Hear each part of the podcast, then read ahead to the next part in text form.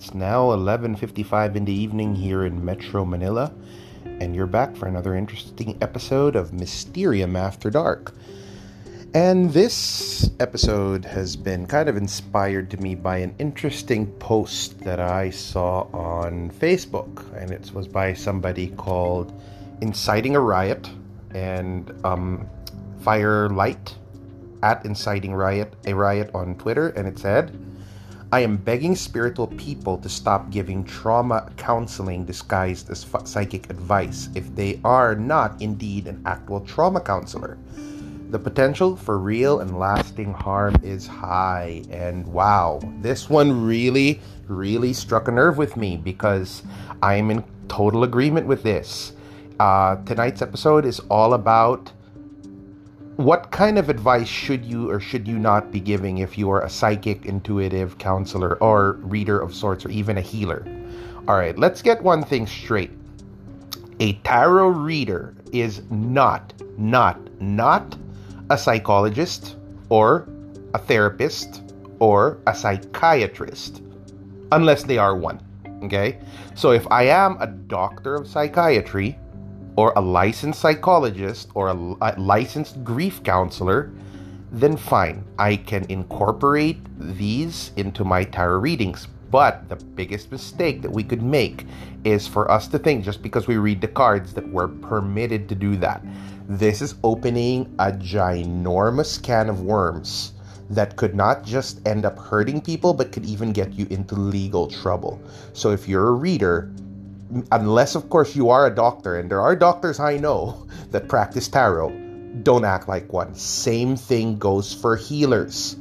Oh my god how this happens so many of the times. Some people think that just because they're a licensed or just just because they're a reiki healer level 3 or an acupuncturist that they already have at par sayings with doctors. You're not a doctor unless you're a doctor I will repeat, you're not a doctor unless you're a doctor. This is criminal, okay? You do not have the right to tell anyone that they should stop their medications, they should stop their treatments, and simply focus on healing themselves.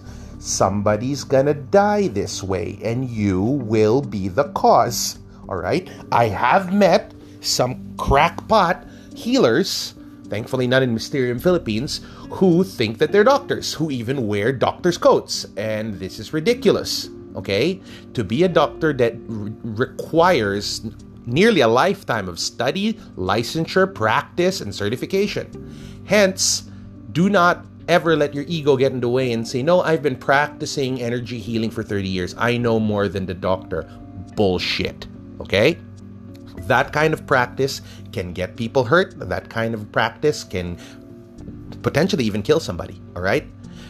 What I do recommend instead is cooperate with the medical approaches that are already being offered. So, example, if I had a reading with someone and I sensed that they were psychologically disturbed or they had a problem psychologically, I would never tell them to stop medications that they're on, and I would definitely refer them to a actual credible psychologist or psychiatrist. All right.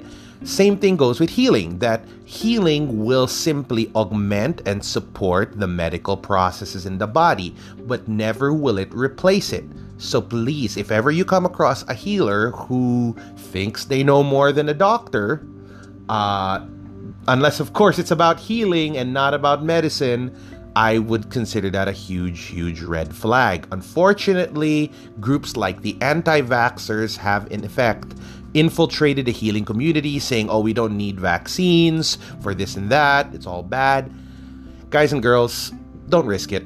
I mean, work with the medicine, don't work against it. If you're an anti vaxxer, then that's on you. But then again, you can get into serious legal problems if you use your position as a healer to tell someone not to use their medication and something happens to them. Now, if somebody asked me, like if I was giving them a healing session and they said, Rob, should I continue my medication? I always defer to the medical professional. I always say, talk to your doctor. I'm not a doctor.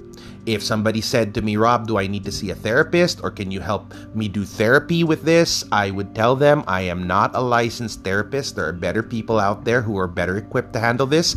I am a reader. I can give input with regards to the cards, but never will I replace the role of an actual licensed professional therapist. So, guys and girls, keep this in mind because if you're looking in, to get into the uh, professional side of practicing intuitive practices, tarot reading consultations, or even healing practices, this is a big big thing to keep in mind because if example you tell a person that you gave a reiki healing, se- healing session to that oh no we rec- we don't recommend you get a vaccine for let's say measles Okay, and they listen to you and they catch measles and they die. Guess who brought that upon them? Okay?